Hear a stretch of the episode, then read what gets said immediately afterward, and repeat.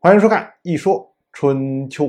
鲁国第十五任国君鲁同进入在位执政第三十年，本年春天，王室天王姬朗命令国国的国君国公讨伐樊皮。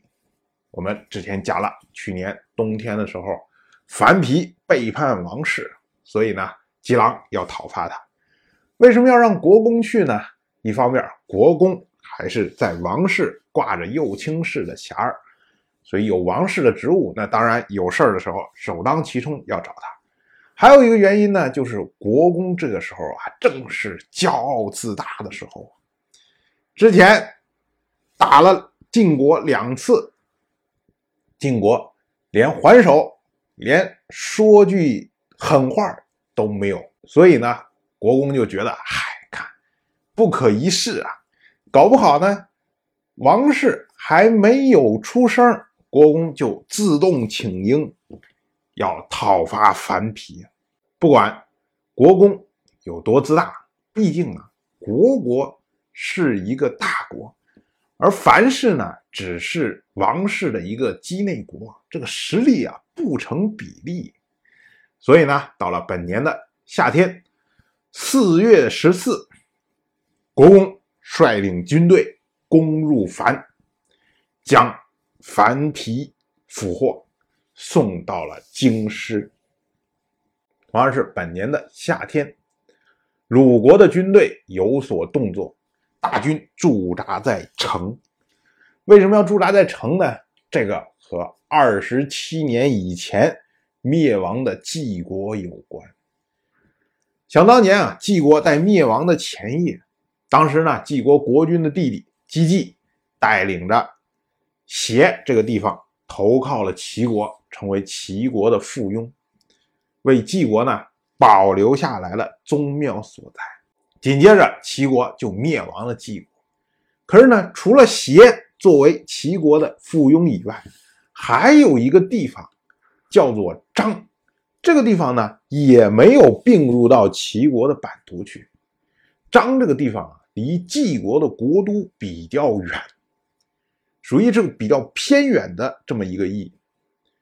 而齐国呢，当时为了消化晋国，花了很多的时间。后来呢，紧接着就跟鲁国一会儿和一会儿不和，等等等等等等，就这么着延续下来了。好长时间就把这个张啊，就放任在那个地方，没有处理。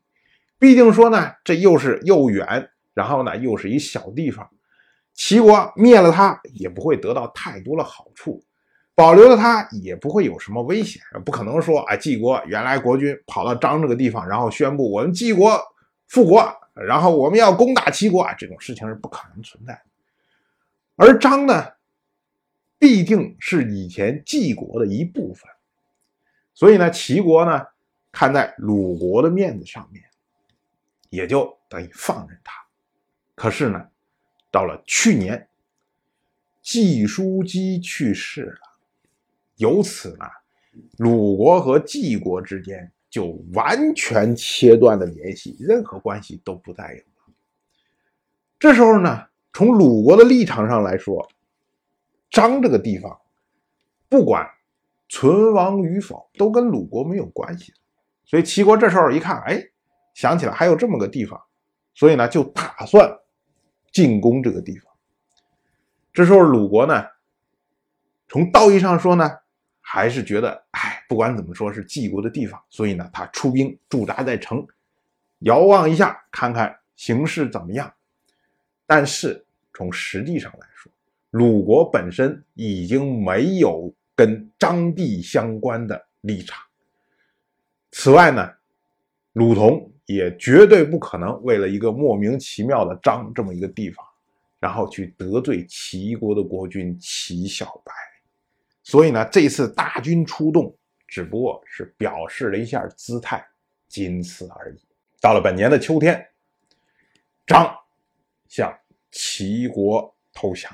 你想，张是多大的地方？跟齐如今的齐国相对，那齐国一列阵，张就已经投降了。对，由此到这儿，这晋国在灭国二十七年之后，尘埃落定，所有的地方都被齐国所吞并。当然了，我就这么一说，您就那么一听。谢谢收看。如果您对《一说春秋》这个节目感兴趣的话，请在微信中搜索公众号“一说春秋”，关注我。您不仅能得到《一说春秋》文字版的推送，还可以直接和我互动交流。我在那里等待您的真知灼见。